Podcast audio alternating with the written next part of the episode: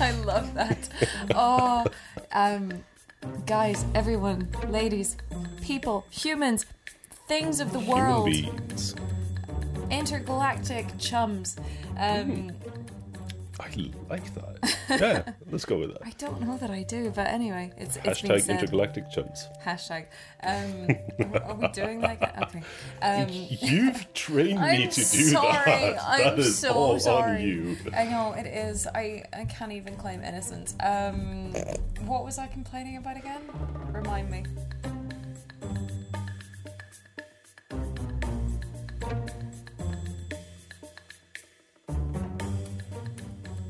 Should we welcome everyone?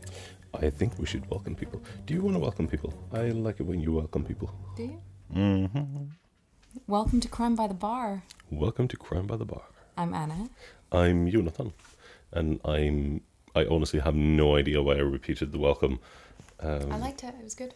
Okay, eh, fair enough. We'll run with it. Welcome to our very special St. Patrick's Day week. Mm.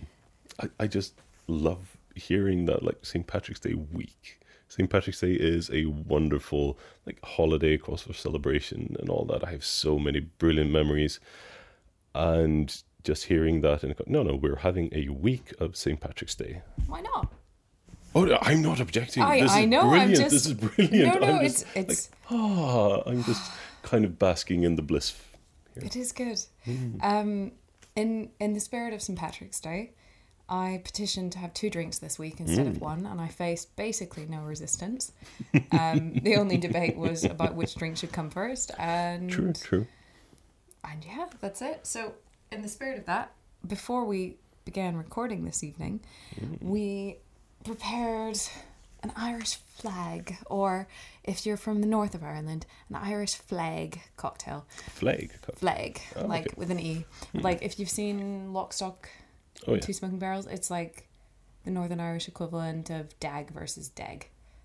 Oh. Dog. That's uh, snatch though. That's snatch. Shit. Okay, we have to cut that. Because they like eggs.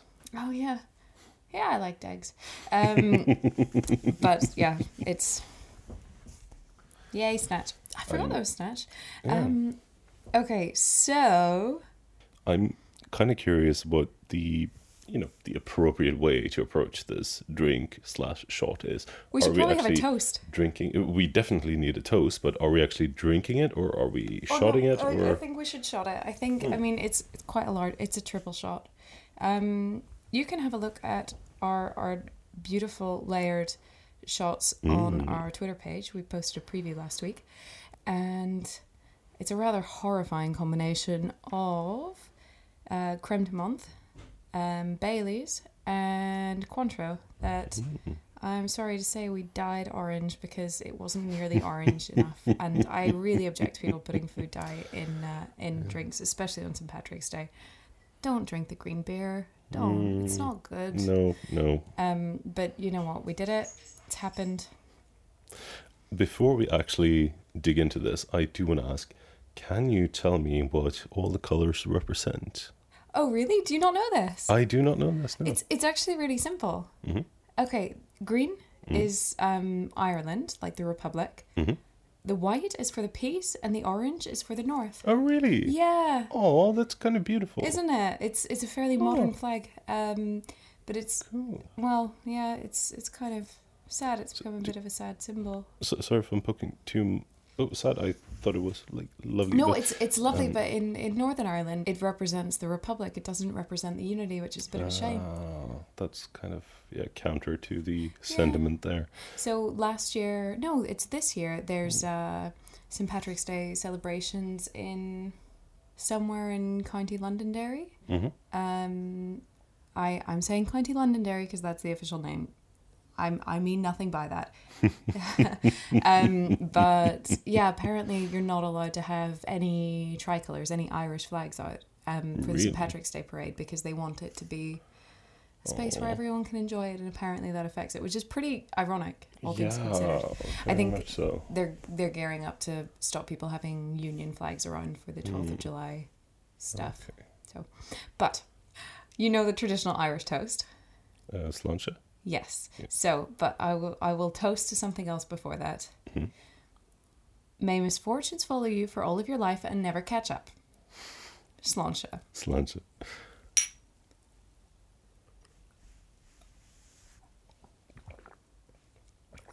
That was a beautiful toast. I thought I'd heard it and it was going to go in a different direction. Oh, God, that meant. Mint is awful. Oh yeah. Ah, like the the Cointreau Bailey layer Oh, that was kind delicious. of like yeah, that smoothly I was went really together. enjoying that. And then at the bottom you just get a punch of the mint, Oh. which is not what I would recommend, but If, I feel like I've swallowed mouthwash. I Hmm. Kind feel of, yeah. like I've I've had too many drinks. I've come home and I've decided, you know what, mouthwash. and I've swallowed it. it did look beautiful though. It did. I I I want to be modest, but you know what, it did. Um, so this isn't the moment for modesty.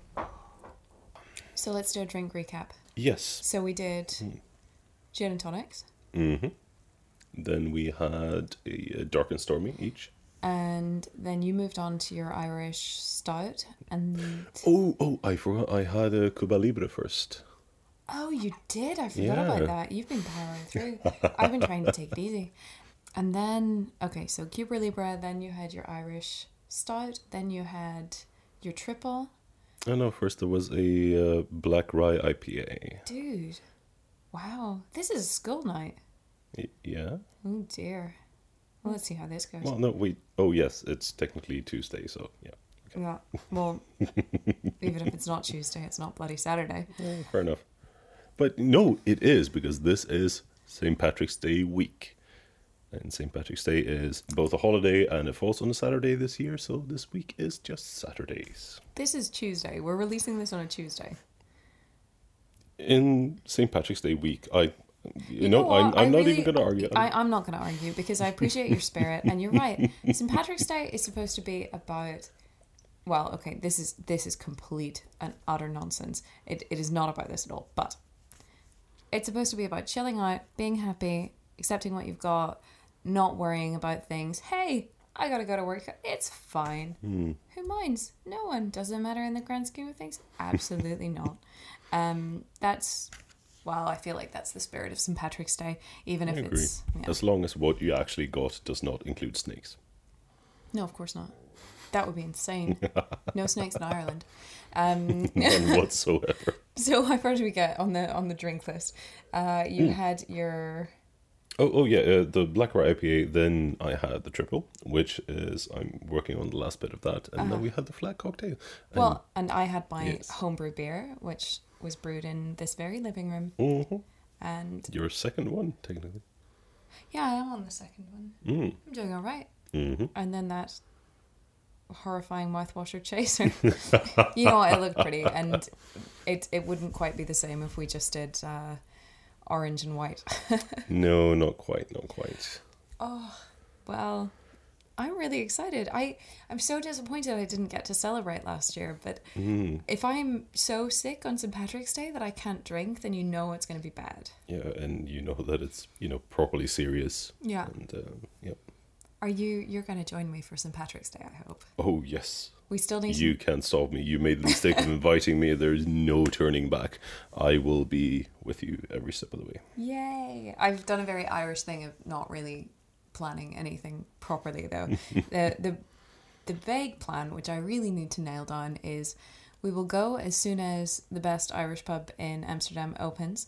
Hopefully at nine, but I I mean it's got to open at nine. Come on, Yeah. who would open a pub after nine? If it's not nine, then it's seven. And Oh. like I mean, this isn't Glasgow, so um, Glasgow. I really like Glasgow. Glasgow's great.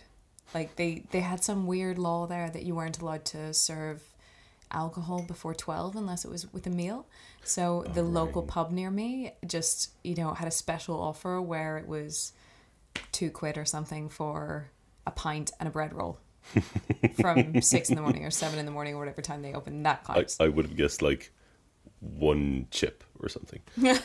well, imagine them handing the bread roll over and then you return it after you've drank your pint and then they give you the same bread roll afterwards. Oh, oh, that's efficient. I Yeah. Mm-hmm. like it. Okay, okay. I, I thought it was just like handing us. eh, No, that's even better. No, I, I, like think it. it's they give you the stink eye if you the bread roll. Like, do you know how many people have touched this? but I was going to use that. Come on. we had plans. so yeah, I guess the plan is to um, for St Patrick's Day proper, because it is it is on uh, a Saturday this year, which I find to be a massive shame because kind of, yeah. all of a sudden you have the amateurs coming out so you have to start early like normally you start early because you want to this time it's it's pure necessity so we will go hopefully at nine o'clock to to one of the best irish bars in amsterdam and then we go on a mini pub crawl between bars until they get too packed and then we all come back here and have some irish stew and sing many many many songs All the songs. drink yeah. many many drinks and yeah are merry and i imagine we'll need blankets and sleeping bags and things because people will probably fall asleep Yeah. i mean that's the way it should be True. i'll buy permanent markers in uh, Um, so in it's- preparation because i mean if we're going to do st patrick's day we may as well be properly immature about it and draw stuff on people I'm all aboard all of this. I my brain just like went on a side note and I immediately started planning like, okay, how can I selfishly plan and set myself up the best? oh you have a bed here already so It is actually my bed now. it's your bed now F- Fair enough. yeah we already spoke about how you should have a drawer Yeah, yeah, a that's the little thing. hint of That's the, the thing. alcohol cabinet Like I was kind of like, no, no, that's not necessary No, we- beforehand. But right, right now, it's like, oh yeah, I should take them up on that. You should. Before No, the no, no. I, union. I'm. It's not some frivolous comment that I'm making. It's not British politeness. It's Irish. No, no, no. Hospitality. Like, I like that. come in, have my beer, have my pajamas, put on my socks. Come on.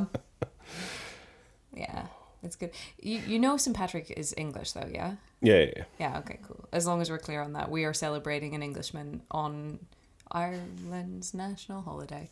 Um, do you know why it's the 17th of March we celebrate it though? I could guess, but no, I don't Oh, technically come know. on, actually, guess, guess, guess, guess, guess.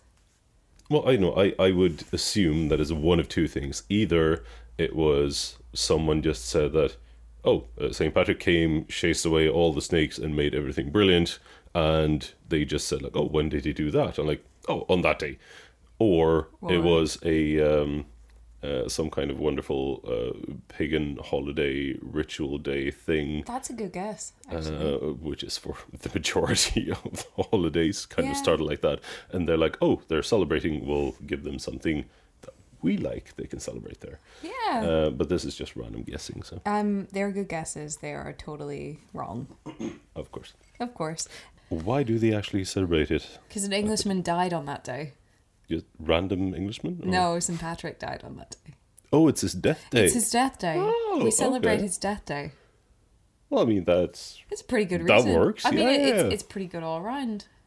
it's a bit good counter to the whole like, oh yeah, we shouldn't celebrate some English dude. But Well, it kind of works for the whole thing. So there's um, one of these things that I really like is there's a bar in Belfast on Great Victoria Street called the Crown Bar, and it's um, uh, I I don't know if this is true, but this is what I was always told.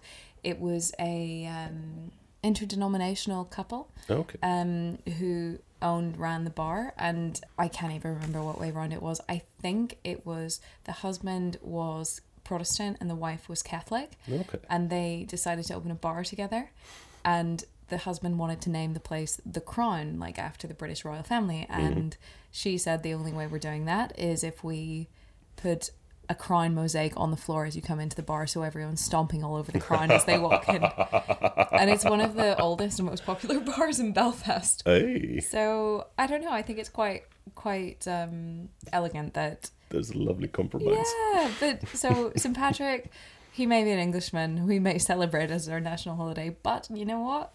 It's actually his death day. Hmm. Yeah. Um, since this is actually supposed to focus on like the more sordid details and crime and whatnot, do you actually know how he died? You, you, he actually be it died legend Uh, of or fact. blood or- poisoning, apparently, oh, overconsumption of alcohol. Okay, I made that up totally. that that would have been so much Wouldn't better it? than probably anything. Um, but yes, I think he, he died when he was like 80, so I, Love think your it was conviction as well. It's like no, no, No, it This was happened, for yeah. sure. Um, no, I, I think he was. It was natural causes. I think he was like eighty when he died. Hmm. Um, should we crack on? Um, oh, you know what crack is? Yeah. C R A I C. Mm-hmm. Oh, oh, what's the crack? We need to invite Irish people to St Patrick's Day.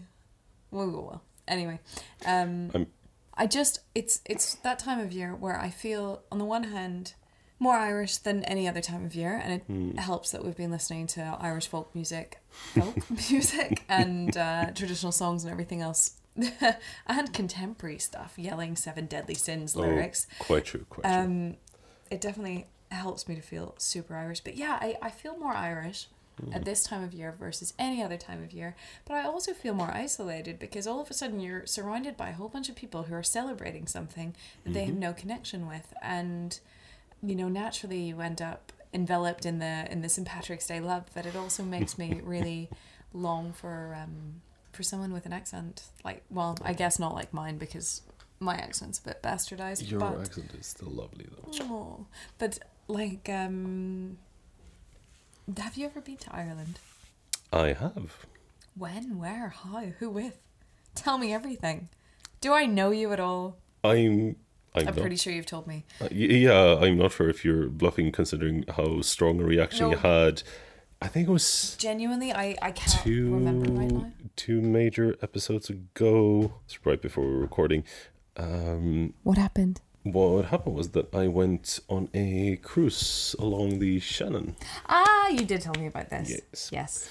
Uh, so it wasn't the entirety of the Shannon. Um, and after I told you, I was like, "Ah, I barely remember the names of the places we went to. I should look this up. And it was kind of a tiny part of the Shannon, to be fair. Yeah. But it was a couple of days. We were just like literally. Uh, Was the boat broken? no, no, we had three relatively large boats, but I mean, there was Were they Oh. limit. long ships? They were not, unfortunately. I'm so disappointed. Uh, we were only we were actually three uh, Nordics, three Swedes even, uh, but the rest of And the, the people. Vikings invaded the li- liver Shannon because we liver wanted to be. Shannon. Yes, I was going to correct myself to river, but then I'm like, no, screw it. This is a true crime podcast. We Hannibal Lectered that shit. Yes, We invaded the liver Shannon with a bottle of Chianti. Um, anyway, sorry. Oh, that is some girl's name. Oh dear. yeah. Sorry, Shannon. Well, liver Shannon and Shannon's liver are very different. Though. I mm, are they? Yeah. I, I think Hannibal would say you're being pedantic. Kettle pot, whatever. Fine, whatever. I am really curious though, who's worst? I'm really curious as well. I I think it's you though because I Really? mine is no death. Oh, okay. Yeah. Does it have you know horrific s- lifetime scarring Not or really. No. trauma? Mm, Maybe trauma, but not really. Okay. What about you? Do you have death? I have a death. Oh, just one this week. Ah, mm, okay, No, no, don't don't you don't need to reveal more. Okay. okay. Um But apparently, I'm worst. is so there scarring? Is there trauma? Okay. Are, have we established your worst? I I think I'm worst. Um, yeah, I I trust your conviction for now. And uh, I don't you know what I'm doing. I think you know what I'm doing. Oh, you don't know wait. the detail of what I'm doing. oh oh right. Yes, I know the title of what you're doing, but I have not read up on it, so I don't know the Oh, Amazing. details. Okay, so, okay, okay. uh, I, um, oh, cool. Yes. Uh, so I'm gonna go first. Go first. Yes. Tell me your story. So, this is like okay, the entire theme and general feel of all of this lovely week of St. Patrick's Day kind of makes it, I would suspect, more probable that you have probably heard about everything I've been both researching and picking. I actually, I am now remembering the times when you said, "Can you pronounce this for me?" and Hmm. "How would you pronounce this?" and blah blah blah. And I, I don't know anything about anything that's happened in that area. But maybe do, I mean, the location is not the most important thing, so you never know. Are there sheep? Uh, there are no sheep, Are there penguins? no penguins. I'm disappointed. You're, But you I'm, You I'm just saying. specifically asked me to steer away from first sheep and then penguins. Only Don't for the be mini. disappointed. Okay, okay, fine, fine. I'm gonna, I'm gonna be quiet. No, you don't need to be quiet. Just don't be disappointed Okay. when I'm following your directions. I'll, I'll, I'll mask the disappointment then. Go on, tell me your story. Tell me Okay, your okay. story. So So, I'm going to tell you about Mary and Colin Whelan. ooh, I don't know. Oh, that's I mean, good. I had a teacher called Mrs. Whelan. I have no idea. Probably what her first not name was. this she, one. Hmm. She was pretty awful. So, just, just. Well, no, not Uh, gonna say that. It's awful. Um, I, I'm pretty sure it's not this one. it's not Mrs. Whelan. No. So Mrs. Mm-hmm. um, Whelan, if you're listening to this and you're suddenly a good person, then I'm sorry, but you were awful whenever I was at school. Anyway, The reason I adamantly claimed that this was probably not your Mrs. Whelan was the fact that Mary's her maiden name was, I'm guessing, Go how do you spell that? G O U G H. Yeah, I guess. I don't know. That's weird. No, it would it would be kind Hmm. Gough? Hmm. of like Goch, yeah, because it'll be like Loch, won't it? You know, It just it sounds ridiculous. kind of does, yeah. Yeah, So let's stick to the married name. that's not an Irish So- name. What? I mean, I guess it is. Yeah, Yeah. they were. Hmm. Um, but Mary and Colin Whelan, as you might suspect, they were at one point married uh, because That- they that share their sounds surname typical. and they were not related. That's the main thing. Um, This gets bad though. I I believe. uh, like compared to what we've encountered before, it's not. Uh, it's not That, the Tan that family, that's that's yeah. I think that's our worst ever. but uh, possibly Maybe she's fine. Is it time for another drink, Kat? uh, soon. Soon. Okay, because I only have one drink and I feel like we should have two. You've had more than one drink, though. No, I, I only have one drink currently. Oh, that's true. That's true. So do I. I only have one drink. Yeah, I feel like we should have a drink and a chaser. Alcoholic Shall we get a chaser. drink? Probably not. Let's get it. Let's get through your story. okay, okay. We'll get through the story. So, uh, Mary and Colin Whelan, uh, they were a couple. They met first in 1993. Okay. This was a while back. Um, they met and they were pretty steady in their relationship until 95. They apparently hit kind of a bad patch, but they got together again after a few months. Okay. In 97, Colin purchased a house in Balbriggan and uh, they moved in together. And 1998, they got engaged. Ho ho. And finally, they were married in the year 2000. I mean, by Irish standards, it took a bloody long time. But I mean, it, it sounds like they were working things through. They no, Oh, okay. no, I, no, I, like- I'm not. I'm not going to provide color I think- commentary on this. But No, uh, I think I think by regular people's standard, that's fine. But Hmm. by this stage, shouldn't they have about five kids? if you say so, you're the expert. Okay. As a Protestant, I'm going to say, I think they're Protestant. Nah. Anyway, go on. Well, yeah, so they got married in the year 2000. Mm-hmm. Unfortunately, Uh-oh. about a quarter past midnight on March the 1st, in 2000. 2001. Oh, oh. So they'd been married for a little bit. They're Uh, out not- of the not- newlywed not- category, but they're really quite newlywed. No, exactly. It's not a full year, but they were working on it. But at around a quarter past midnight on March the 1st, as we said, 2001, a 999 call was made indicating that an ambulance was needed at their house. Dear. Um, for Americans, 999 is like 911. Yep. Well, it was like 911. Now it's is it 112 there as well or is it 101? I saw that someplace else. I thought that it also works if you dial 112. uh, 112 is the general European standard at least. Yeah. And South African and Australian. The uh, responder that actually took the 999 call was told by Colin Whelan that his wife had fallen down the stairs and was seriously injured. So they sent an ambulance, and when they arrived, Mrs. Whelan was transferred to the Beaumont Hospital. Whelan told the people who responded to this that um, uh, she had fallen. It, he suggested it looked like her dressing gown had been caught on the banisters and she had fallen down the stairs. And Th- this sounds like the exact kind of thing I would do, but I suspect this isn't going to be Clumsy Mrs. Whelan's story. mm, you had your suspicions, and that's good. So once the um, yeah, she she was pronounced dead as soon as the doctors got her. So I'm going Whoa. to say the body of Mrs. Whelan. I feel like this escalated awfully quickly. Really? Yeah, I mean, what we're we're two minutes in, and all of a sudden we've got a dead wife. Yeah, pretty much. But Oh dear! these are the crimes. Happy St. Patrick's Day, everyone. Yes. Ugh. Worst first. That's how we do it. Yeah, well, that's true. Mm. Oh dear. So, uh, as she actually got to the hospital, Uh-huh.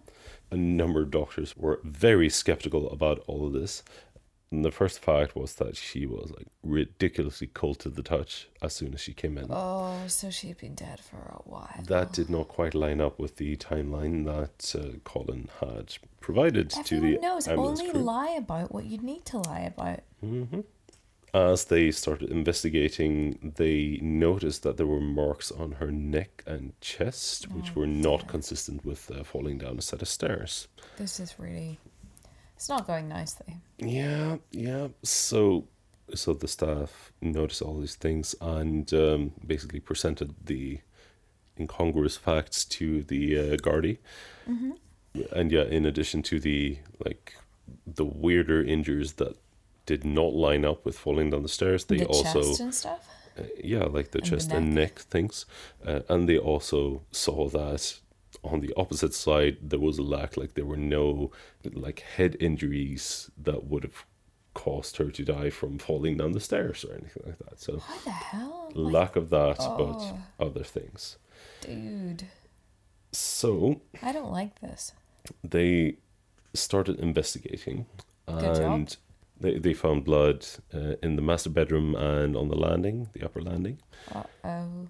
and they found so when this was a night thing so she had been dressed in the dressing gown as mentioned and they found a, a second belt for a dressing gown Yeah. that also had uh, some blood traces on it they found that in the bedroom uh, and there was like blood in the center of the belt and uh, yeah it looked pretty clear that this had been used and the blood came from uh, the damages through her throat basically That's horrible.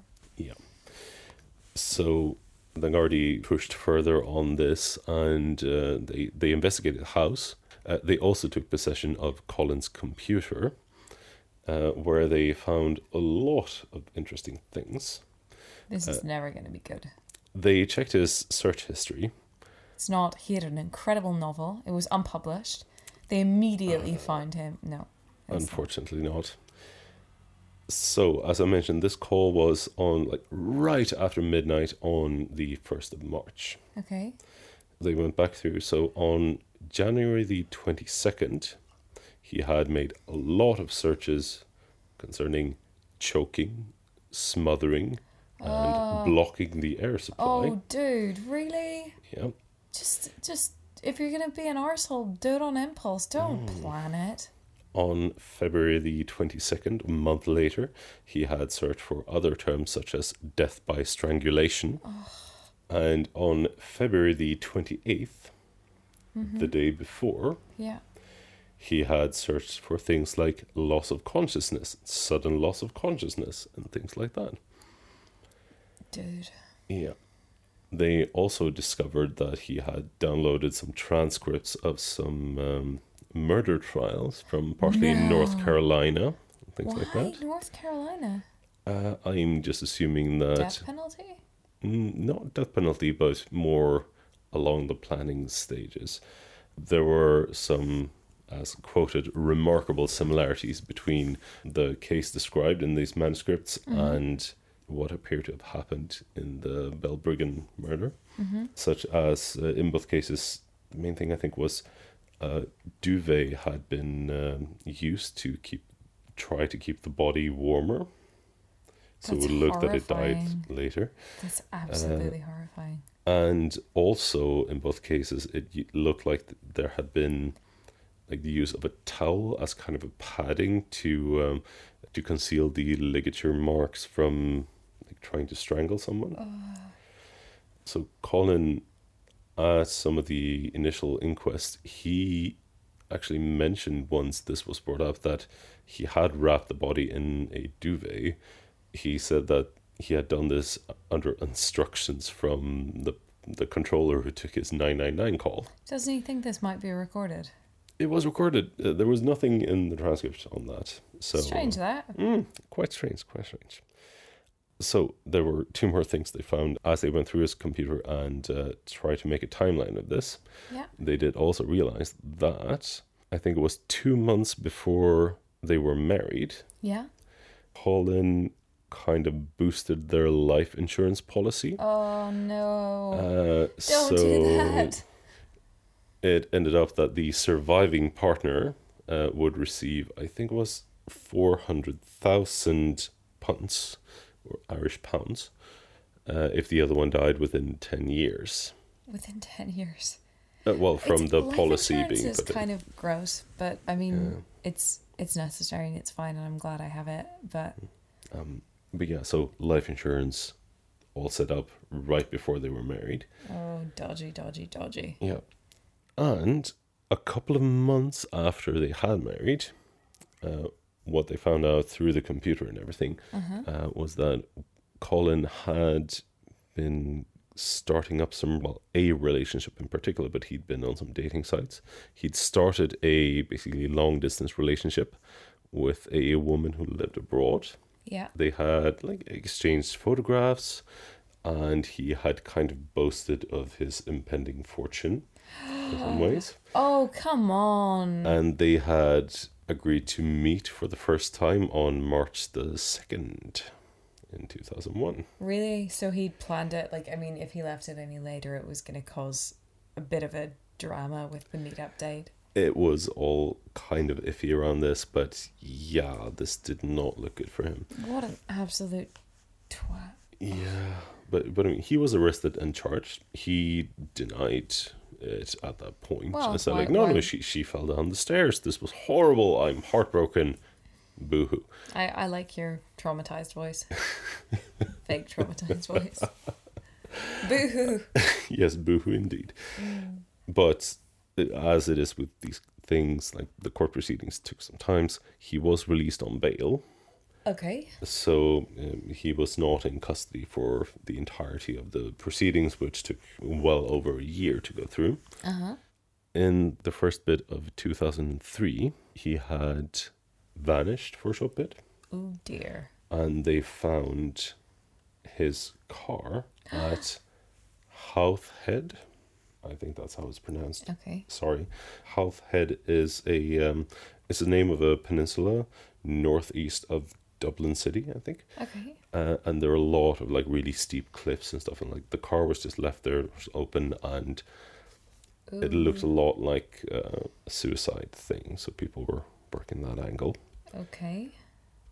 I'm just gonna spoil it. It was not suicide.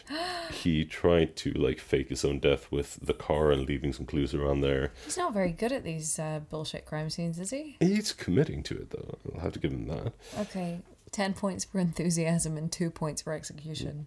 Oh. I, I will give him some points though because what he actually succeeded as people were looking at this thinking like did he kill himself what actually happened as people were looking at that he managed to flee the country Really? yep I, he, I, I'm not even. I'm, I'm a bit excited that he did something successfully, but I'm not Yeah. excited for him.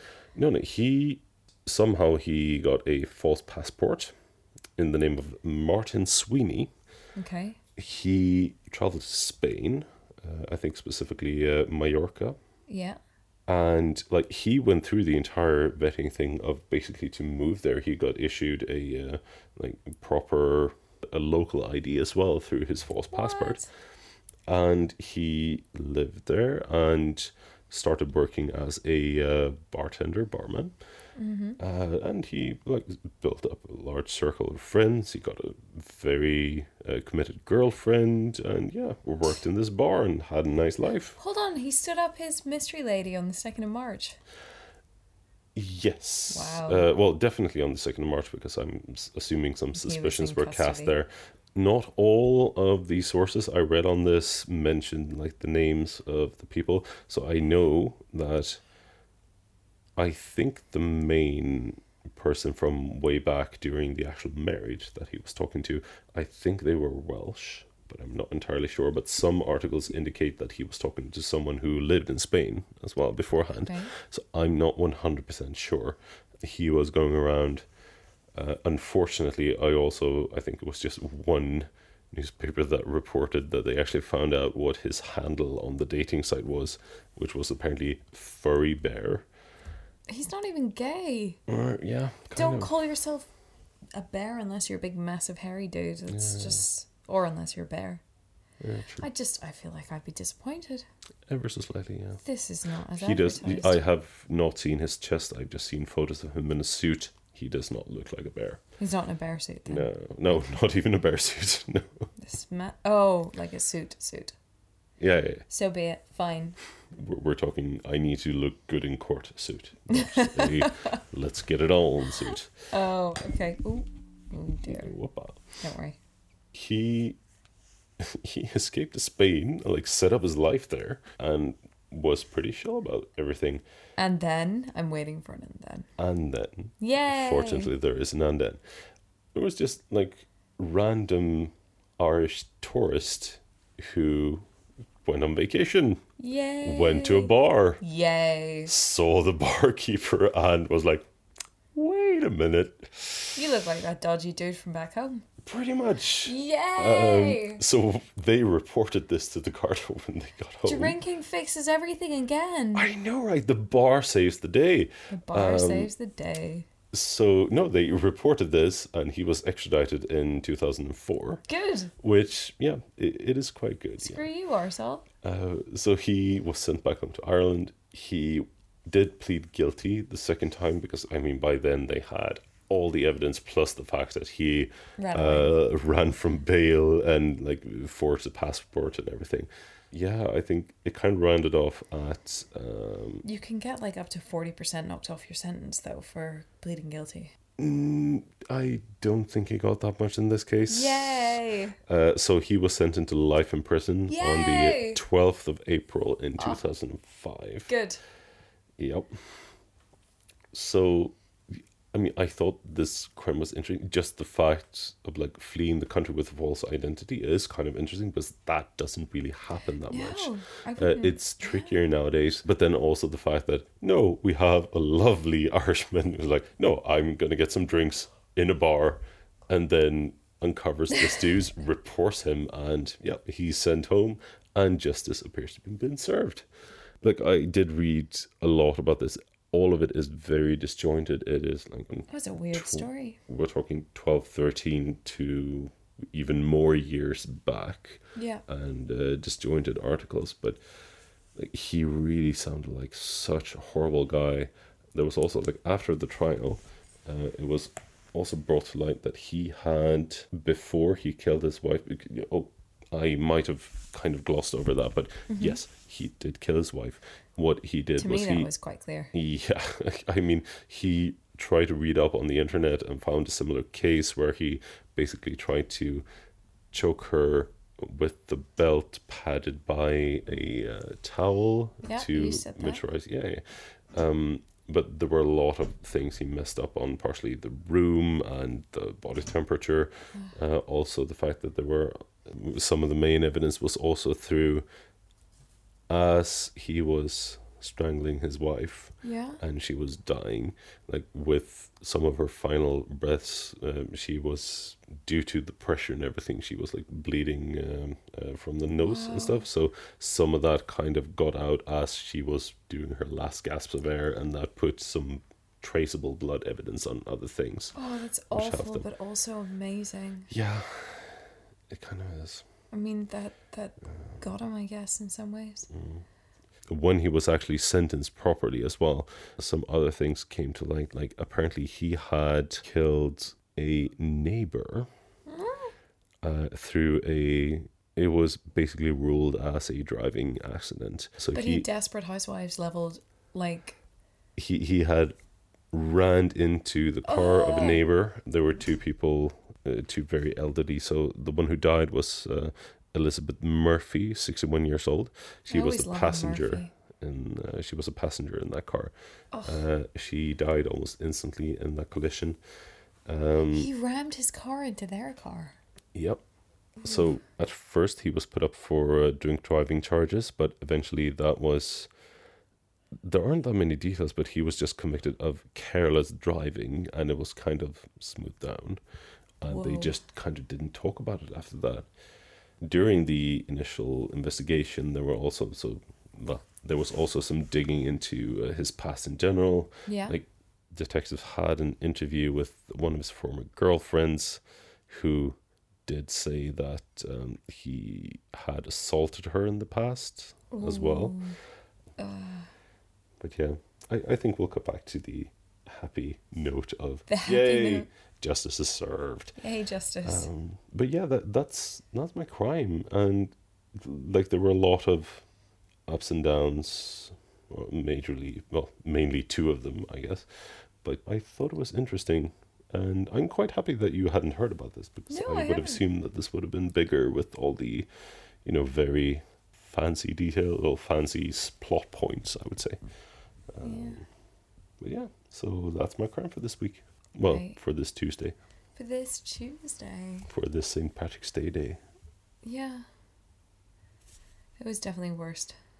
Mm, I assumed. Yeah. Poor lady. Mm. I'm glad. I, I do feel like drinking and bars saved the day. Yeah, that, that's a good point to take out of it. What you should drink or at least go to bars. Yeah, I mean, y- like you should never drink or drive or things like No, that, for and you sure need not. to, you should always know your limits, know how you can enjoy alcohol, and then enjoy it how you can. Ooh. But like, yeah, go to bars, look at people's faces, experience people, talk to people, and if you find a murderer, report them to the police. Seems like a pretty good policy. Yeah, I would think so. Yeah. That seems alright. I kind of want to do another toast. I also kind of want another drink. Yeah, we're gonna need to top you up. Then we'll have a toast, Do you have and any then I drinks want to left? hear your crime. Do you, do you have a drink left? Barely. Okay, let's finish it. We'll do a tink. Okay. What? May misfortune No, follow. no, no, different one. May you live as long as you want and not want as long as you live. Slash. Slancha. Another drink. Another beautiful toast. Drink them more crimes. Thank you.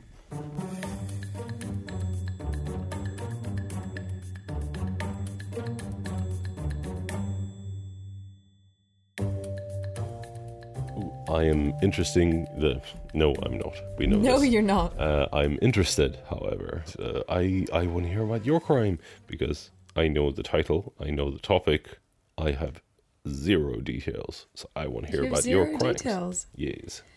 Well, yes, no, yes. Yes, I have, no. I am talking about why the Northern Bank had to change their banknotes in 2005. Oh, Yeah. see, I didn't even know this. See, so back when I was a youngling, a ten pound note was was like this mucky, nasty brown color, and then this Hmm. magical thing happened, and Oh. all of a sudden, from March two thousand five onwards, They were all purple. not quite, but Oh. not far off. Um, all of the ten pound banknotes were turned green, like this deep, rich emerald green. Oh, like proper cartoon Donald Duck, Scrooge McDuck, vaulty green. I mean, well, the design was a bit more intricate than just having a plain old slab of green paper. It's like linen and has Mm-hmm. green doodles on it. But yeah, it's it's nice, rich emerald green instead of this mucky, nasty brown color. So I'm Mm. I- talking. I, I, was not disparaging this the design. I was mostly thinking of the like color reference. yeah, like it it turned from being crappy to being beautiful Hmm. and exciting. So you know, for me, it was like woo, happy Sounds like a colors. Uh, Brilliant change. And seeing as we're talking about purple, they changed the fifty pound notes from ac- actually from green, but like a nasty, horrible, washed out olive green, Hmm. to a nice, vibrant purple color. Oh, Yeah. that's good. Purple should always be ranked higher. That's right. I'm a fan of purple. I, I'm I not think even this- gonna fine. Um, but but yeah, so they they changed all the banknote colors. Do you know why they changed the banknote colors? I suspect you can guess. I'm going to take a wild stab. in- Don't don't say it. Okay. Don't spoil the magic. Allow me to I'm tell going you. to say that I do not know why. Why ever would they do this? Okay, I'm glad you asked. so, picture this Sunday night. You're just chilling. Um, you're in Polglass in West Belfast, which has a reputation for being. You know what? I need to I need to set the scene. So we have the island of Ireland, which is that big funny shaped lump of earth that's fairly small, sits near Great Britain. It's like a really cute, chubby penguin angel. Is that what it looks like? Yeah. Okay. The cute, chubby penguin angel. Um, so that is the island of Ireland. Unfortunately, um, things are not that simple. I know. What? Spoiler. Um, so, um, as a country, you have the Republic of Ireland, which refers to, well, the majority of it. It's it's everything apart from six counties that are in the northeast of the country. The six counties in the northeast of the country, which are Fermanagh, Antrim, Tyrone, Londonderry, Armagh, and Down. They are part of the UK. Um, they are not part of Great Britain. Um, Great Britain is separate. Great Britain is Scotland, Wales, and England. The UK has Scotland, Wales, England, and Northern Ireland, which is those six counties. Those six counties should not be confused with Ulster, which includes a further three counties, which is the north of Ireland. Um, but if we're going to be political about it and we disagree with the English occupation of Northern Ireland, then you don't call it Northern Ireland, you call it the north of Ireland. Um, so, for the sake of just keeping things clean and concise, Northern Ireland is referring to those six counties for the sake of this episode, and the Republic of Ireland or the South, which is not accurate, but is referring to the remaining counties in the island of Ireland.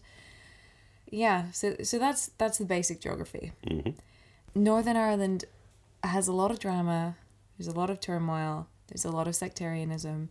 There's a big divide between the Catholic community and the Protestant community, mm-hmm. many of whom do not go to church. But you, when you go and when you apply for a job, you have to fill out a confidential form to say whether you're part of the Catholic community or part of the Protestant community or neither, because we have quotas, and that's to prevent discrimination against. Uh, it, it began with discrimination against uh, Catholics because it was difficult for them to get jobs because typically Protestants were in positions of power and and stopped Catholics coming into to certain fields. So uh, policing is the classic. So as much as I disagree with quotas generally, I think sometimes they're necessary. And when we talk about women in leadership roles, do I think quotas are a good idea? No. Do I think it's better than not having them at all? Probably. They can be a bad idea, but still be necessary in the Yeah. selective climate. Yeah, the the whole thing is is just it, it's a messy situation. There's there's no way of getting around it. So um, a lot of Northern Ireland, especially in in the big cities, so basically Belfast, but any any large settlement in Northern Ireland, you you will have you know predominantly Catholic or predominantly Protestant areas. There are certain places that Yeah. you're kind of advised not to go if you're part of one community and not the other. And it is what it is. Um, so I'm going to set the scene. We are in uh, a Catholic part of Belfast. Belfast is um, the main city in Northern Ireland, in a notorious estate called Polglass, which has a reputation for being quite rough. It's Sorry, did you say estate? yeah, estate, mm, estate like um, council estate, so social housing. Hmm. Yeah. It's it's not exclusively social housing, but that's the reputation. Yeah. So West Belfast is typically very Catholic. If you're Protestant, if you're English, you definitely should not go there. Um, but you know, Polglass is actually it has a reputation of like old town in Sin City, but Hmm. it's you know the the people there are good. It- I think generally the people in Northern Ireland are are all right. It's just you know, you have bad eggs that bring everyone down. So Yeah. Pole Glass is one of those places that has a really, really bad reputation. Hmm. Um, and this is where we begin our tale. Ah, So it's a Sunday night. It's 19th of December, so it's a bit cold. sorry. What year? Good question. It's 2004. Ah. And we have Chris Ward, who is spending time with his mum and his dad, his brother, and his brother's girlfriend at their house in Polglass. And three masked men arrive at the house. It's about 10 p.m. Basically, two of them stay with the family and hold them hostage, and one of them takes Chris away. At the same time, this is going on. Um, in Downpatrick, which is like 20 odd miles away, about 30, 33 kilometers away.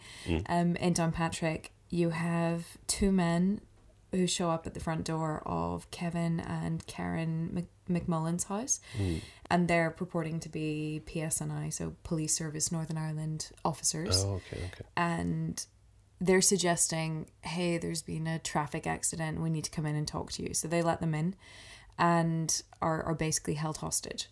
Yeah. So this is all happening at the same time as uh, Chris Ward's family is is being held in pole glass. Chris is being driven down to Downpatrick. Side note, Downpatrick is where St. Patrick died. Oh, Yeah. look at the connections. Happy Nice. St. Patrick's Day. Topical. so by 10.30 uh, the wife karen was blindfolded and she was taken away and uh, brought to an undisclosed location that's where she was held um, the gang who had held her and her husband kevin hostage had threatened to damage her beyond repair and also said be under no illusion of what we're capable of. It makes no difference to us if we go down for 30 years for murder or 30 years for kidnapping. So, pretty scary situation. Everyone's quite freaked out. And just that phrasing, that is so horrible to talk about a human being and saying damage beyond repair. I, I can hear it in the, the really typical local accent as well. It's, yeah. It's Do, pretty. Do, do you want to? I want to mock the accent? Yeah. Oh, I don't want to mock the accent. Oh, okay. Sorry. Um, But yeah, we'll damage it beyond repair. so this is where things start to get a little bit fuzzy. Um, at this point, we know Chris and Kevin are in the house together. They're they're being, we believe, held hostage. Um, and by the next morning, they are essentially instructed to go to work as normal um, and carry out their usual dr- duties. So Chris is early 20s. I think he's 22, 23. Okay. Um, and Kevin is his supervisor. So they already know each other. Um, and they work at the Northern Bank in Belfast. So, um, and it's it's the main branch on Donegal Square, which is you have City Hall in the middle of town, and then you have four streets surrounding it. And there's a lot of banks around there, and one of them would have been the Northern Bank. Yep. So that's where they work. They're told go to work as normal, do your normal duties, and um, they they're both mostly based in the cash center in the basement of the bank. So that's what they do. They go about their normal duties. No one notices a thing. Kevin's wife is, you know, we have no idea where she is. Middle of nowhere. Even now, we don't know where she was. And Chris's family is also being held hostage, so no one's in contact with anyone. And it's a Monday. Like to anyone else, you just go in on a Monday and you've either had a good weekend or you've had a shit weekend. And if you're grumpy, if you're weird, then you probably had a crappy weekend. So no Yeah. one notices anything Yeah. so by six o'clock the the bank is closing up the two of them had already been instructed to stay behind um chris was told that he needed to leave the bank carrying a hold all so like uh do, do you know what a hold all is No clue. um like a sausage bag like a um Sorry. Sausage. bun. so like a rucksack except you hold it by two handles Oh, okay. Yeah, yeah, yeah. Like call a that? like a duffel bag. If yeah we're a duffel talking bag the- i guess yeah, yeah, okay, we okay. never call it a Yeah. duffel bag Hold all. like it's it's very literal Holding everything. yes Okay. Hold all. Okay. So um, he leaves the bank carrying a duffel bag. This is Chris, the 22, 23 year old.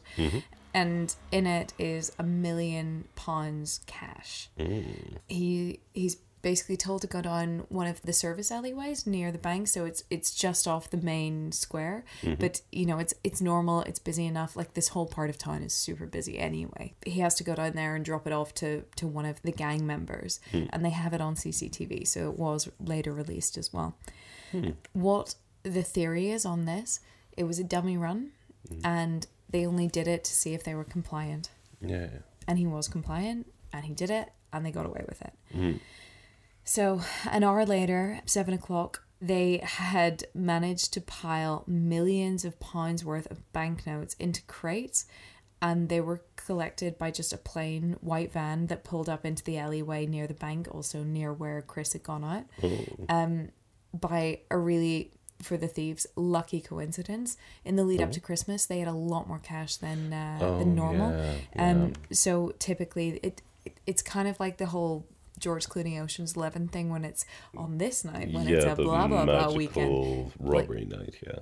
it was unlikely it was planned like this. It seems to just be pure luck. Hmm. Um, but the guts of it is they managed to steal 26.5 million in cash That's quite good. in sterling.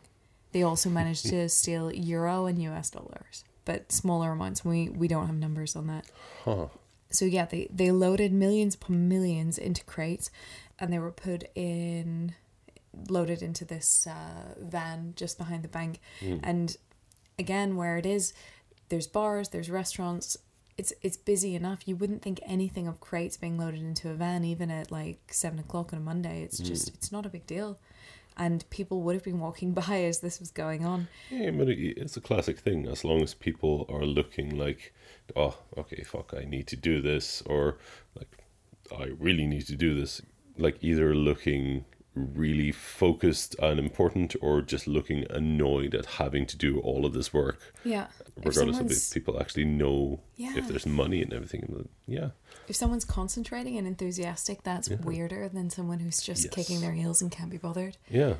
And I mean, I would probably not have reacted to that if I saw it in the street. I wouldn't either. And the funny thing was, I actually lived around the corner from from all this. Oh. Not at the time it happened, but Oh. um, no, I I was. Sorry, I, I, I didn't mean to sound too disappointed. I, I'm in sorry. you, this this but was I- 2004. like I was pretty the first young. words just made it sound like, oh no, I was basically in view of the van at the time. But no, sorry, sorry. No, I but I I lived around the corner, like literally a couple hundred meters away, um, for for years. So I I know the area inside out, and also walked around these streets many, many, many times.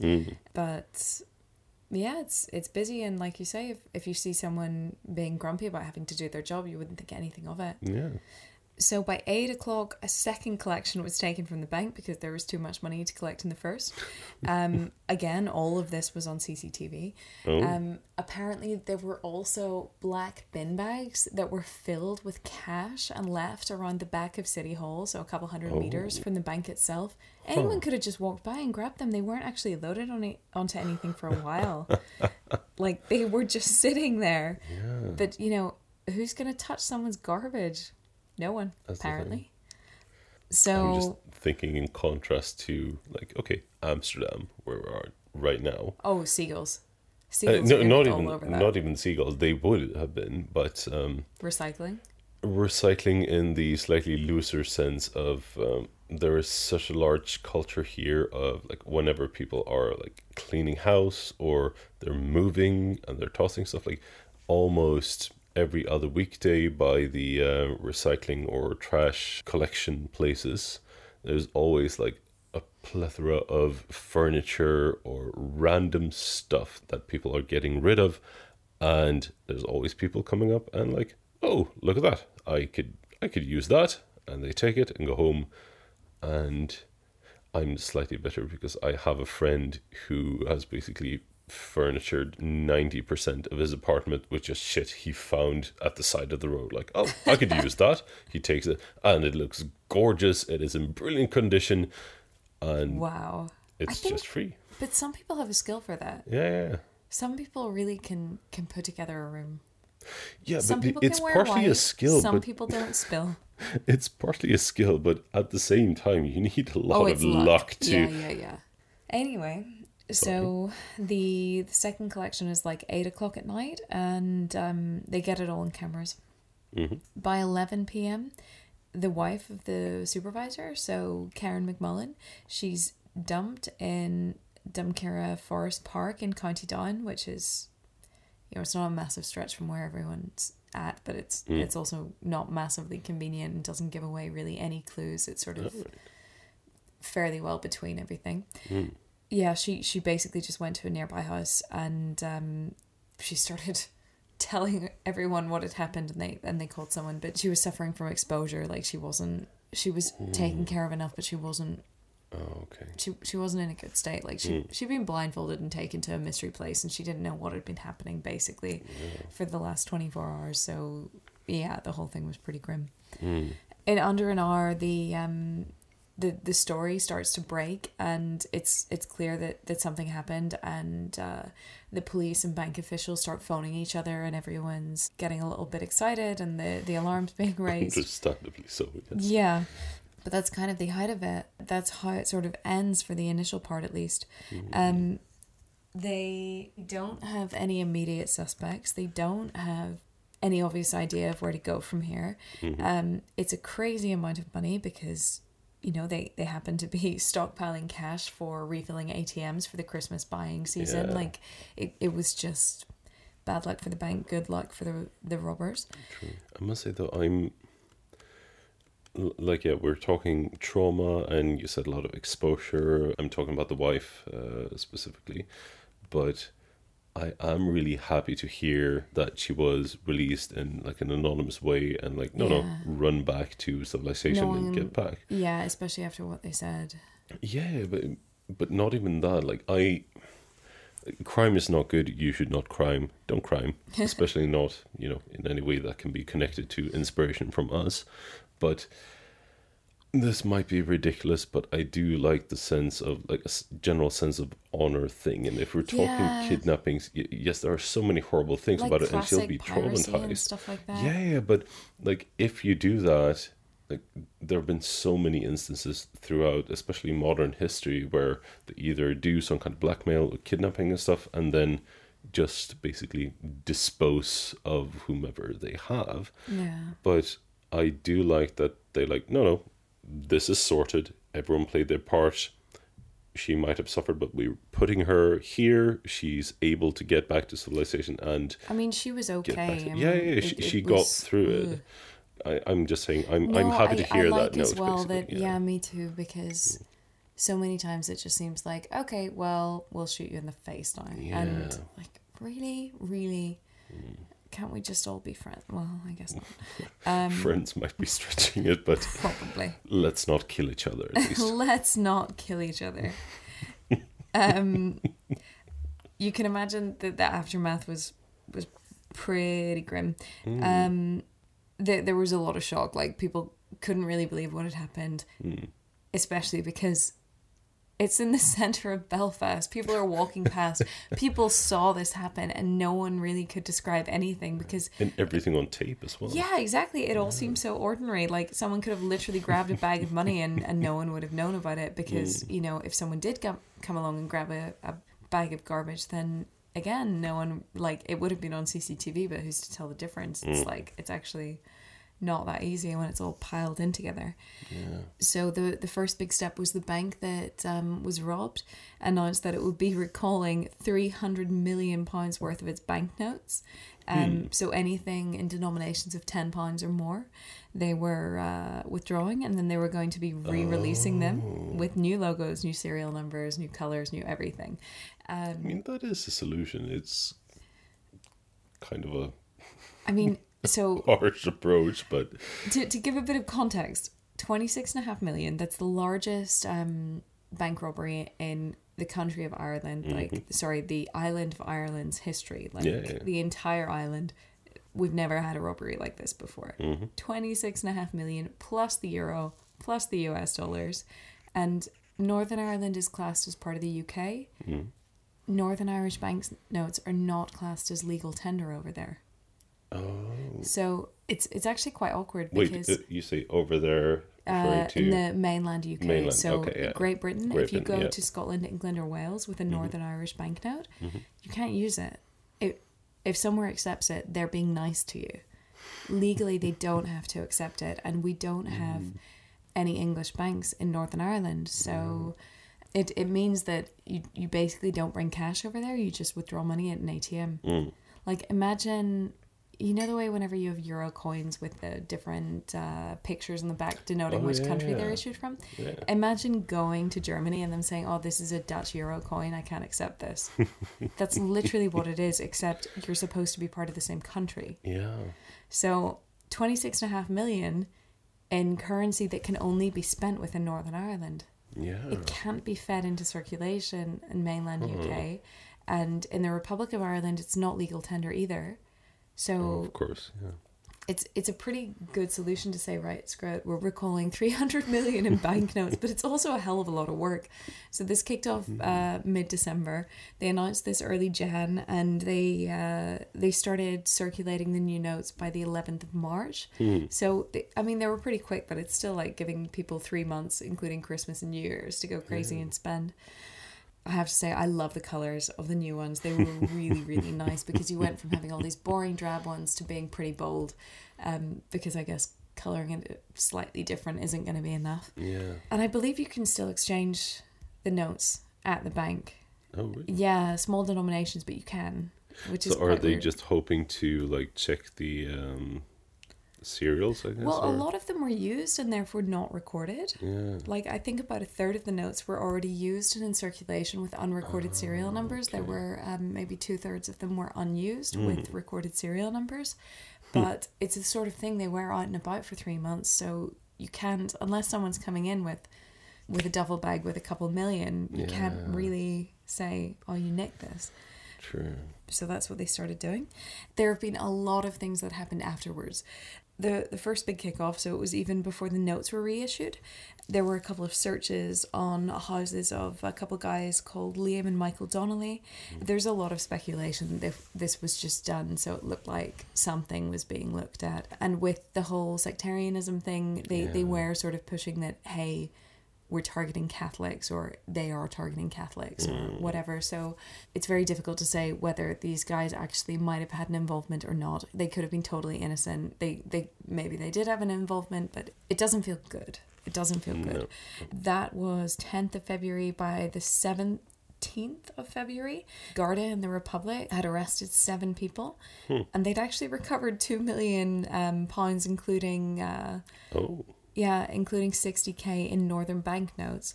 Oh. Um, and the raids were in Dublin and in Cork. So Dublin is about halfway down the country, and Cork is like as almost as south as you can get. So they're Yeah, the, yeah. the two. Dublin's the biggest city, and Cork is, say, the second biggest city. The front of the bottom layer of the uh, penguin angel. Ah, yeah, you know it. Good, clearly. But I mean, two million and only sixty k or Northern Bank. It's again, it's it's not really damning. It could just be bad luck. Um, But the the whole thing was was part of a money laundering investigation, and this is only two months in. The Gardaí didn't officially confirm that the raids were related to the Northern Bank robbery, but they did make arrests related to it those were actually classed as arrests under the anti-terrorism law.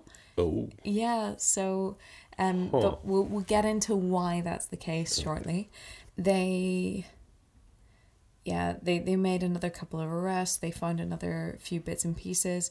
Um, they arrested a couple of men in Derry, um, also known as Londonderry, if you're that way inclined. Um, yeah, I guess I'm I'm trying to be respectful by saying both, but um, so the the guts of it is the PSNI, so the police service in Northern Ireland, Yeah. as well as the British government and the Irish government, all assume it's the provisional IRA. IRA is Irish Republican Army. Um, so it's a terrorist, sectarian organization, um, predominantly based in Northern Ireland, but it has an association with the Catholic community. I, I'm saying association. I am meaning to cause no offense, um, but yeah, they basically all of the authorities are blaming the provisional IRA. There's also a huge suggestion that the political party Sinn Féin are involved as well, and Sinn Féin is the um, the big Irish um, and Catholic political presence within Northern Ireland. Okay. And in more recent years, they're also going for the alternative vote. So Northern Ireland is very conservative. We don't have a lot in the way of LGBT plus rights. We don't have a lot in the way of women's rights. Abortion is totally illegal. Um, Even if the mother's life is at risk, even if the fetus will not make it to the end of the term, it, it doesn't matter. You you need to carry the fetus until um, until it dies. It's yeah. Um, so Sinn Fein, the the Irish, if, if you like, the the the Irish uh, political presence in Northern Ireland, um, has also started going for the uh, the alternative vote, the non the the liberal vote.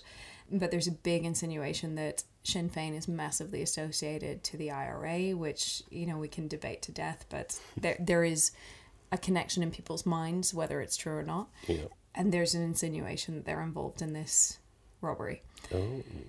Um, nothing has ever been proven, and the IRA have released statements to say they had nothing to do with it, and Sinn Féin have also released statements to say not only do they have nothing to do with the IRA, they also have nothing to do with the Yeah. robbery.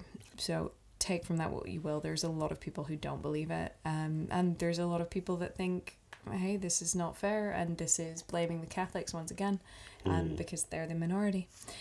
So back to it. The 17th of Feb, the Gardaí, so in the Republic of Ireland, they make some arrests under an anti-terrorism law. They have a couple of guys in Derry, they have a couple of guys in Dublin, a couple of guys in Cork that that they arrest, they seize a lot of money. So we have the 2 million between Cork and Dublin and then we have almost another 100,000 in the north and they are charged um, with with various offences, basically relating to money laundering. Within those arrests, there were a couple of people that were either Sinn Féin councillors, or they were supposedly within the IRA as well. So it didn't help the connections No, Um, really, no. those on their side will say they were arrested um, and and used as scapegoats, and there was Oh, nothing. Yeah, of course. It was the next day when, so 18th of Feb, like less than less than two months later, and I love this image, and there were photos of it as well. They find a man attempting to burn sterling banknotes. So um, they're trying to burn around 50,000 in banknotes and there are photos of this bonfires of money and And you were saying attempting to burn. they got they got caught it's actually quite hard to burn linen Oh, okay. um because they're they're like coated linen notes it's not just like paper it's not like you can just burn it like a fire um but it and they weren't the only ones there were there were other cases where people were caught trying to burn what was assumed to be stolen banknotes and um it, it just reminded me of hyperinflation after World War One in Germany when you see uh, the kids playing with stacks of money because it doesn't mean anything. Yeah, yeah. You can't spend this mo- amount of money anyway. I mean, whether they actually stole the money or whether they found it in a shed and then realized, Mm. hey, after we've bought all of all of this stuff, there's nothing we can actually do Probably with it. shouldn't hold on to this now. Yeah, let's burn it. By the 19th of Feb, they'd also found some more um, more money at a country club that was related to the bank robbery. There's all of these sort of unconnected things they keep picking up on. By November of that year, they make another couple of arrests in Kilcoo and County Down. So again, sort of between where the supervisor's family was and where the bank was they uh, Sinn Fein says these people have nothing to do with their party, but people are speculating that they do. There's another couple of arrests in Dungannon and Coal Island. So arrest, arrest, arrest. No one is actually convicted with anything. There are a few charges that are later dropped, but no one's convicted. It goes on, and by the 7th of November, you have a guy called Martin Michaliski who's um, charged with making false statements to police in relation to the Ford Transit van that was used in the robbery. They think they caught him on camera, but they don't have enough to know it's him, but they, they're pretty sure there's he's lying. And they're just pushing every angle to Oh, yeah. get anything out of it. Yeah. Completely. No one's saying anything. um, so by January, two years later, it's now 2007, all of the outstanding charges have been dropped, but they decide to charge Chris Ward, one of the original kidnappees. Really? Yeah. Oh. So the guy from um, the Catholic estate, Paul Glass, is charged with being involved, Huh. even though his family was held hostage. Yeah. Um, and again, people who, who think he's guilty will say, yeah, of course he was in on it. Anyone who doesn't think they're scapegoating the Catholics again. Yeah. So he ends up being charged with robbery and uh, false imprisonment for, I guess, the, the family, his own family, and uh, the wife of his supervisor, so Karen. Okay. It's another six months later when uh, you have a financial advisor, Ted Cunningham from Cork, in the in really proper South Ireland, is the first person to be found guilty, and he's found guilty of laundering three million pounds sterling, which had come from the robbery. That was the first one they've actually managed to convict on anything related. And Mm, that was to. just definite. yeah, red-handed, It, it was basically, yeah. pretty cut and dry. Oh, okay. Um, but they also didn't get him connected to anyone else. A couple of years go by, it's now May 2012, and um, they are saying that actually the financial advisor shouldn't be charged. They're trying to get the conviction quashed, and it looks like it's going well, but there, there's a lot of evidence against him. So after another year and a half passes, Ted Cunningham pleads guilty to um, to having been involved but Oh. a lot of the charges are dropped. And in the end, his sentence is a five year suspended sentence. So he actually doesn't do any jail time over the whole thing. okay. He's found guilty, but he does no jail time. that i mean to me that also raises the question like can we believe that guilty plea in that case if it all led to such a lenient thing and he was considering the options I don't know. Maybe, um, maybe a lot of it was circumstantial, and they're kind of struggling to get anything to stick at this point. So I guess Yeah. a conviction is better than nothing. And I- i mean technically yes i'm just thinking of the um no, I, I don't veracity know. of the action And and in terms of Chris Ward, the guy who was um, the junior, the one who was in his early twenties, whenever this whole thing kicked off, he had to go to court over everything. His uh, lawyer said the only reason he's here is because he's Catholic and really played the whole sectarianism card. Really? Yeah, well, I mean that that's the route they went down. Whether it's true or not is a whole other story, but that's the route they went. yeah but still just saying it straight Oh out no, like no, no! that. It, the, yeah, it, it can be said. It's but at the end of the day, the judge ruled there was no evidence that proved that he was involved and he knew about it. Hmm. So again, nothing happened. In fact, the only person that's ever been convicted of anything relating to this yeah was Ted Cunningham. huh So it's still considered unsolved. yeah Uh, It's still considered an open case. The authorities are, are still saying that it's probably the IRA and Sinn Fein, and both of them are denying associations with each other. Both of them deny associations with one another, and both of them deny having anything to do with it. kind of of course but yeah And yeah, they, they're still looking into it, apparently. hmm But that is the story of how the £10 notes became green. And that's uh, a good story yeah, and the largest bank robbery in Irish history. yeah The um the only other thing which it always freaks me out is there's no such thing as the Northern Bank anymore. mm-hmm. In 2012 they totally rebranded and it's now called Danske Bank. Like The Danish. danish bank Yeah. Okay then. So they redid all their banknotes again and So there is no Are you Northern talking Bank. just rebranding, or did they actually get like acquired or something?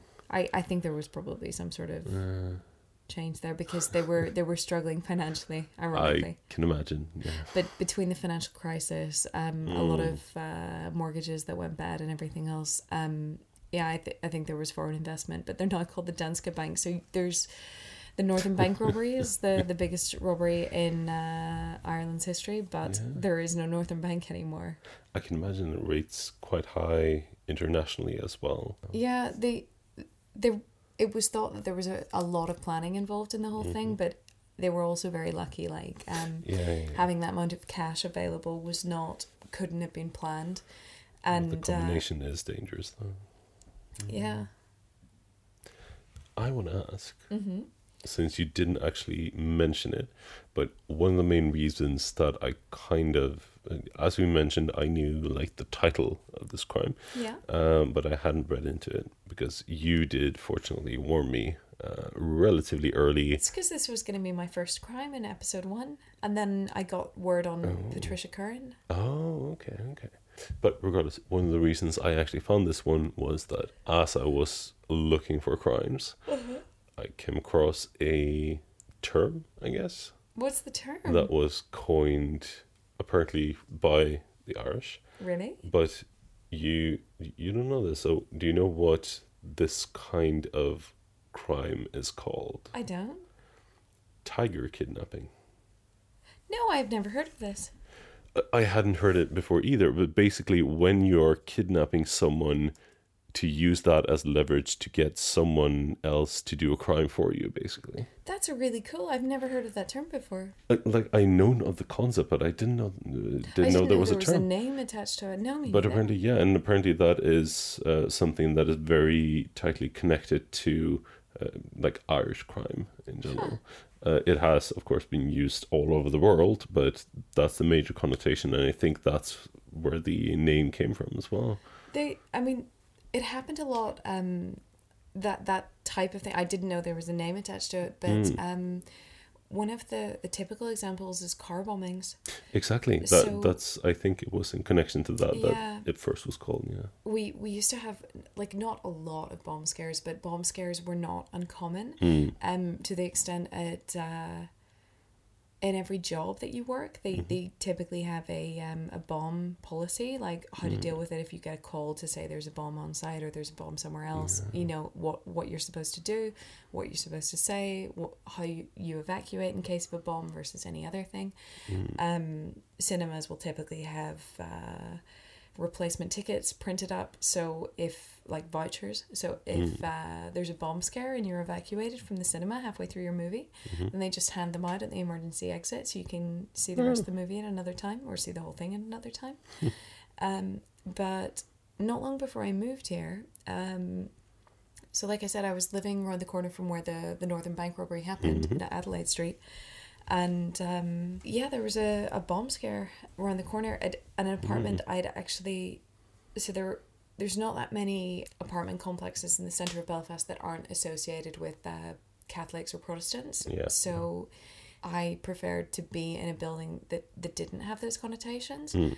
So any building that didn't have those connotations, I've pretty much seen an apartment in. So one of those was one they had a bomb scare in. It was the weekend before I moved here, and. Um, my memory is someone was it was a taxi driver who was flagged down someone got in and the taxi driver was told that by the guy i have a gun and i have a bomb and it, it you know it may or may not have been a gun um held it to the back of the guy's head Yeah. and and said drive and uh, and then at a certain point said pull over he said i'm leaving the bomb in the back of the car and you have to drive to victoria square you have to drive underneath the building and you leave your car there and um, we're we're watching you and i mean this was what four or five years ago something like that Mm-hmm. and and the guy was absolutely terrified um, and and drove down there but there's a police station right opposite the the complex so it's a shopping center with apartment buildings um, in a certain section of it which is where he was parking told to park the taxi the guy ended up not driving underneath the building he parked immediately outside the building between it and the police station middle of four or five lanes um, where it's quiet so there was no traffic at that time Yeah. like i mean you're talking midnight or something um, and terrified ran over to the police station and told them exactly what had happened but Yeah. that thing that was so much more typical during the troubles but they would have your wife they would have your kids they would have whoever and if you didn't do it then then that's it it's not just they're watching you it's Ugh. Mm-hmm. But the taxi driver was there actually a bomb in the car? Do you know? I, d- I don't remember there actually being a bomb i remember um, they had to evacuate all the apartments in that building Of course. and we were woken up in the night with reports of it happening because if if the bomb had have exploded then maybe we would have had to evacuate i think that was unrealistic but Mm. um, i think in the end it was all total bullshit Okay. which is another thing but like my uh, my mum when she had her restaurant in belfast Mm. i think they were bombed two or three times and it wasn't even her building that like it wasn't her that was bombed it was a couple doors down and then you know it ruins her place or across the street and then no one wants to go there so it you know means that people aren't going out people are scared Of course, with good reason. yeah how did this become the sad story of the evening Well, Hey. you know, people having bonfires with banknotes and uh, knowing no one knows what happened to the money and no one really got prosecuted other than mystery man jim and banknote barbecue. Ted, we sorry. can focus on that. yeah let's have our last drink of the night Oh yes, we need more drinks. yeah shall we have an irish coffee We're gonna have an Irish coffee, and it's gonna be delicious. okay let's do it Okay. we'll be right back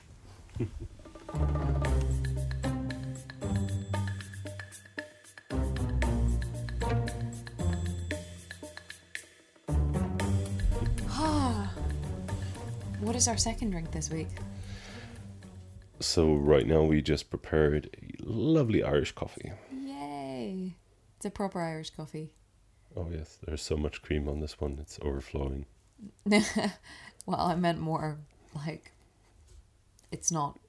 I'm sorry, you've been complaining the entire like Shut- before we were recording that I can't lie properly, so I'm I'm trying Then to why are practice. you even saying it? Okay, it's a proper Irish coffee. So it smells good, right? It really does. Irish coffee is awesome. I Mm. don't even like whiskey, but it's it's nice. It's sweet. It's creamy. It's rich. Mm-hmm. Like it was one of those mysterious things that, as a kid, when I didn't like coffee, Mm-hmm. it's like, what are the grown-ups drinking? It looks cool. Cream floated just on top of like deep, rich Yeah. cafetiere coffee. And then all the extra goodies in it. Well, I don't So- think I had any understanding, but But give us the rundown. So what exactly is uh, in here right now? So it's it's proper coffee. Like, do not use instant unless you're desperate, in which case, fine, fair enough. But no, nice lungo coffee and uh, or americano. Um, basically, just pick a nice coffee, something Hmm. that produces a creme, and then rich dark brown sugar, a couple of spoons in a mug or in a glass. If if you have a latte glass, that's perfect. Um, we're drinking out of. Uh, Sort of glass mugs. I like. yeah, I these, was gonna say a though. lot of glass mug. It's like all of the things. I really like these actually. I prefer them to latte glasses. Um, they're too tall. Their center of gravity is too high. I'm too clumsy. Um, I know, I'm my, my favorite thing for like if we're talking equivalent of latte glass is the um, uh, opaque like more ceramic ones that are thicker and bigger. They can be Really? really big. you like those? Yeah, I find them do kind of clumpy. like- No, they work for me. Okay, fair enough. Um, is this okay for you? Oh yeah, yeah, yeah. Okay, so we have our delicious coffee. We have a couple of spoons of brown, dark brown sugar. So three. Um, it sounds like a lot, and yes, it is a lot. But this is, this is sort of a nightcap, a very backward nightcap. Um, and it is a holiday, and it is St. Patrick's Day week. yeah. Then you float a layer of cream on the top. Um, you can lightly whip it, but don't go crazy. And I add two shots of whiskey. Mm.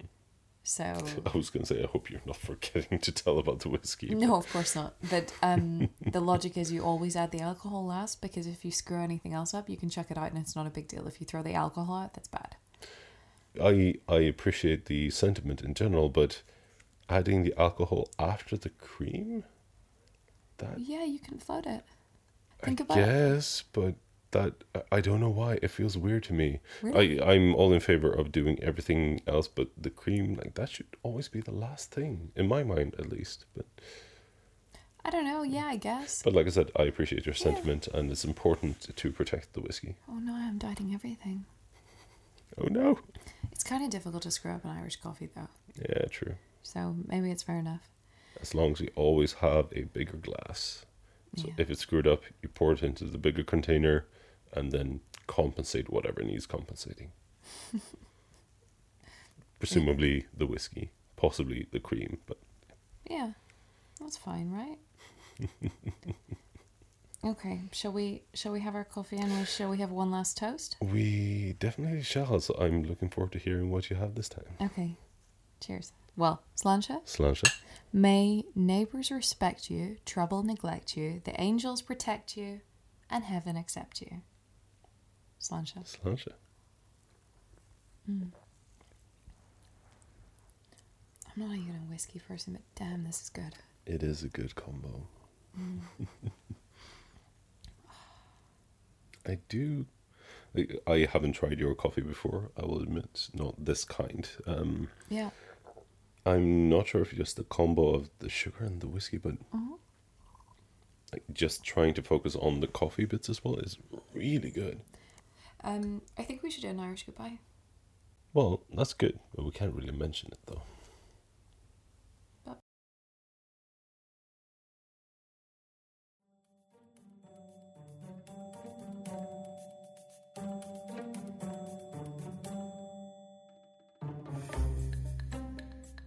We're sorry we abandoned you. You can reach us on Twitter at Crime by the Bar. Or you can send an email to crimebythebar at gmail.com. And our next episode is Friday as usual. Well, Minnesota. Yeah, Minnesota, and it's not as usual. It's another glorious day in St. Patrick's Day week. Yeah, welcome to St. Patrick's Land. Thank you for listening.